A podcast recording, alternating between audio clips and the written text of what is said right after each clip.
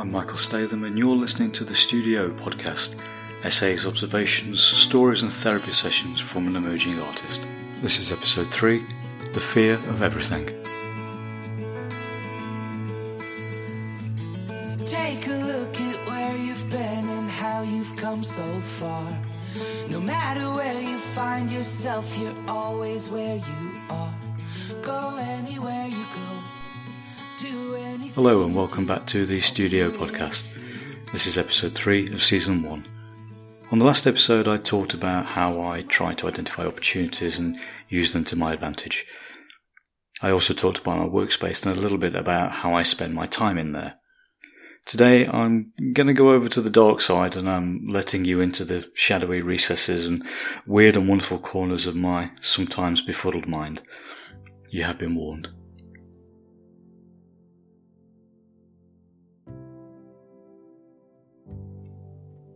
For me, painting is comprised in equal parts of fear, acceptance, and elation. That sounds quite dramatic, but allow me to explain. Fear of failure and disappointment, or even the fear of success. Acceptance that I've done my best and the work is as good as it can be, or just acceptance that the work is as good as it's going to get, usually signalling that it's time to stop and elation that I've gotten through the ordeal of making something new, and despite my best efforts of self sabotage, things actually worked out okay in the end. And if I'm lucky, things may have turned out more than okay. The sensation of what we call fear manifests out of the stress and anxiety that forms as the result of a perceived danger. This danger can derive from either a physical action or reaction, or it can be brought about by an actual or inferred change to our emotional status. If the fear sensation has been brought on by physical action, congratulations because this has probably just saved your life. Commonly known as the fight or flight response, and in my case it's almost always the flight option, our prehistoric ancestors evolved this to keep them safe from predators, and it still persists today, lurking within our subconscious warning us of imminent danger. It stops us from stepping out into motorway traffic or boarding that jumbo jet piloted by the alcoholic captain. This is, for want of a better expression, a rational fear response. My own personal relationship with fear and my ongoing struggle with social anxiety is a constant in my life and slides more to the irrational side of the spectrum. I can explain this as being like a switch in my brain which randomly toggles back and forth between being calm and being in a state of panic. This generally occurs in social situations that ordinary folks would breeze through and barely notice. The way I deal with my fears and anxieties is usually by not allowing myself to be part of a situation in which the switch will trip. Failing that, I'll just try to sometimes literally run away from the ordeal. And if that isn't an option, I'll have no choice but to tough it out and ignore the cold sweats and the palpitations. I told listeners in episode 1 that I'm easily distracted. I have come to realise that this is one of the coping mechanisms that I subconsciously employ to delay having to face the demons. You see, one of the byproducts of having such an unruly fear response also means that I have become one of life's natural procrastinators, and I'm very, very good at it. In fact, I'd say I was probably an Olympic standard procrastinator, with gold medals in all major events. Never put off until tomorrow that which you can put off until next week, or something like that anyway. Seriously though, almost anything, any situation, any side project, any subliminal diversion tactic can put a halt to my studio time. Because, well, the more I procrastinate, the less likely it is that I have to deal with my fear that I may actually not be a very good painter, or particularly good at anything at all, really. Sometimes I think that I suffer from what Simon Pegg referred to as a fantastic fear of everything. Okay, that's a little bit dramatic. I'm not afraid of everything. That would be silly and completely inaccurate. But anything that causes a spike in my anxiety levels is something to be avoided.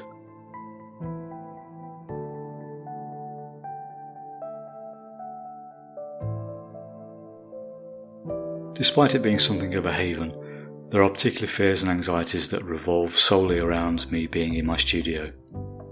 The main offender, and something that I experience each time without fail, is my inability to just start a project. sometimes described as blank page syndrome. I've had to deal with it for years. Admittedly, it's not as bad as it was, and the more time I spend in the studio, the more confident I become about making those first marks. After all the prep work is completed and I am ready to start putting down colour, I find that I have an inability to do just that. My boards have been prepped and sketching has been done, and even basic underpainting may have been completed. Yet when it comes down to committing to the work, I just freeze up. This is how I begin most paintings, or rather, don't begin them. I could be stuck in limbo like this for ages. Once the first mark is made, I'm off and running, but sometimes it just takes me a little while to get out of the blocks. Perhaps it's the self imposed pressure that I place upon myself to get things perfectly right. I'm very critical of my own work, as I expect of most artists. It's a critical view that helps no one, especially me, and to be honest, no one really cares or notices if I haven't put in a top performance. In an attempt to combat this, I keep a piece of board handy measuring about 12 inches square, and I'll use this to unthinkingly apply paint to, making strokes and random shapes. I have nothing in mind when I do this, I'm literally just putting paint onto a surface, and after a few minutes of this activity, any apprehension that I had subsides sufficiently to allow me to move on to the main event. I call this my abstract behavioural therapy. It's a bit like cognitive behavioural therapy, but with less talking and more arm waving.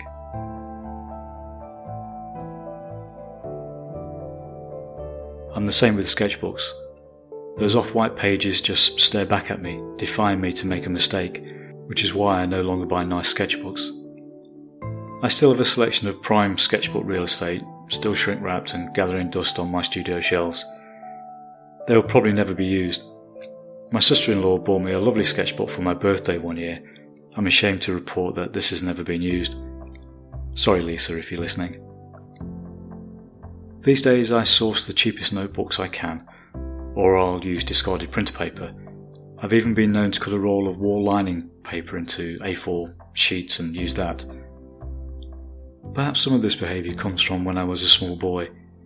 We didn't have much money growing up, and we soon learned not to ask for things because we knew the answer would always be no. You had to make do with what you had, and you never knew when you would be able to buy new art materials. So you had to make the most of what you had then. Mistakes meant you had one less sheet of paper to use, and making a bad drawing was never an option. As I'm recording this, I'm realizing how much of a constant companion fear and doubt is. As well as the aforementioned fear of making mistakes while working, there's also the fear of wasting valuable time.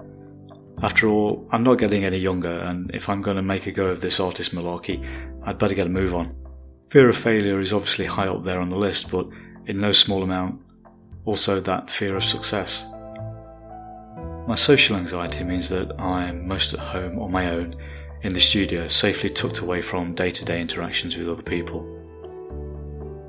I don't know if I was always this way. Although I have four siblings, the age gap between us meant that I might as well have been an only child, so yes, probably has always been like this. I can and do talk to people, I'm not a complete hermit, but confidence has never been my strong suit. My working life has had its ups and downs, which hasn't helped the situation much either.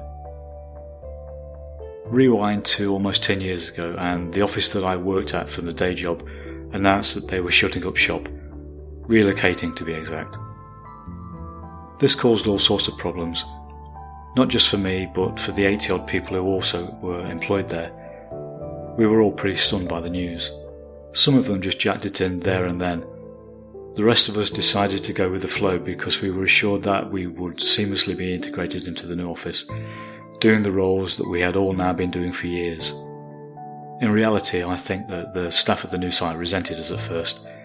We were intruders after all, and most of us ended up doing jobs that we neither trained for or were particularly any good at. I speak for myself, obviously. So the offer of being able to still do the same job after the relocation just turned out to be an in tray full of empty promises.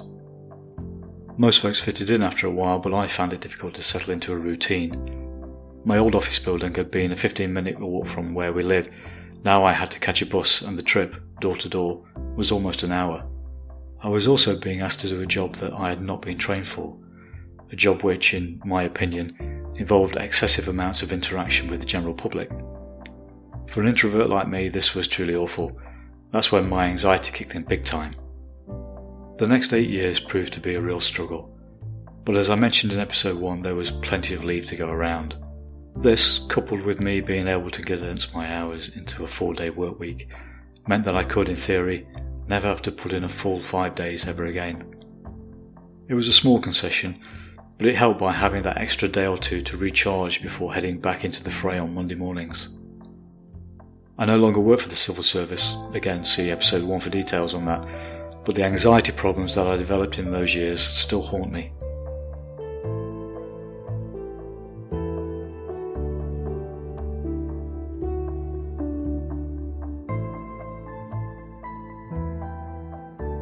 Interaction within a crowded environment can set me off.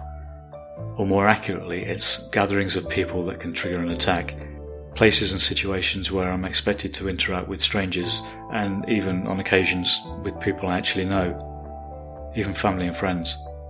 I can't make small talk to save my life, and heaven forbid if I was to talk about my work. If someone asks me a question, my stupid reptile brain subconsciously thinks that I have to reply with great pearls of wisdom. What actually manifests is a silence that is uncomfortably long, followed by some words which sound as though they shouldn't be in the same sentence together.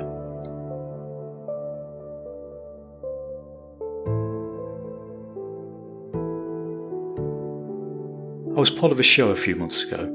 It was a small exhibition in a very intimate space. I'd submitted some work which had been accepted, and in return, I thought it was only polite to attend the opening of the show.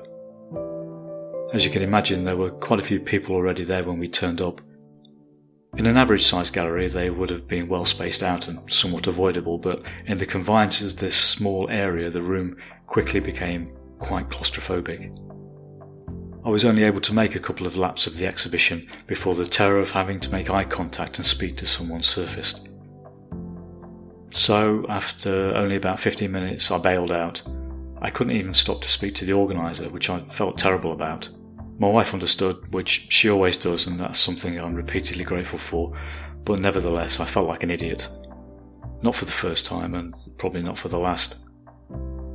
Perhaps it's the threat of being caught by surprise with a question that I don't have a pre prepared answer for. It's definitely the fact that I'm not in control of the situation. And speaking of not being in control, another way my irrational fears manifest themselves is when faced with sudden, unexpected, or unplanned events. I received an email a while back, which isn't surprising considering the amount of newsletters and spam that arrives in my inbox each day. However, this particular one had a subject heading with a gallery name, followed by the words Exhibition for 2020. It took me about three days to open and read that email.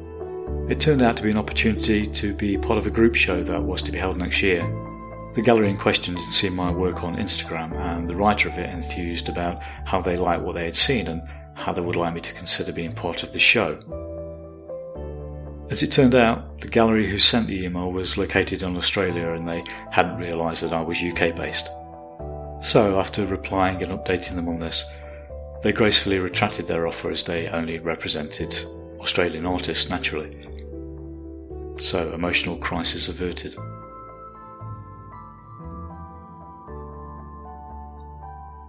Point is, I should have been able to open that email, read it, and deal with it the moment it arrived. But that stupid fear monkey that is always on my back prevented me from doing that. When they told me that because I wasn't a native Aussie that they would sadly have to withdraw their offer, I was relieved rather than disappointed. I don't think it was the anticipation of something bad happening. I think it was the possibility that I had been given an opportunity that I would not be able to rise to. Sometimes I can be a complete neurotic mess.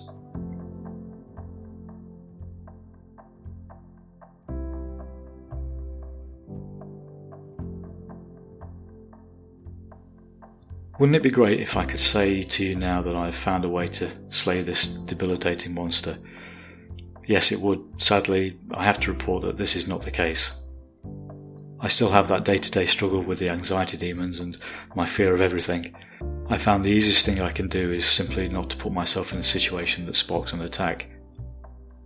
I have researched ways to help, such as cognitive behavioural therapy and the like, but the idea of those in themselves just serve to fill me with more anxiety. But the war against these irrational feelings will continue. I know that I'll never completely defeat this social anxiety and the irrational fears, but with practice I may one day be able to hide them sufficiently to outwardly portray an air of inner balance and tranquility. Failing that, I'll just adopt dark glasses and a false beard and pretend to be someone else. Actually, that doesn't sound like such a bad idea.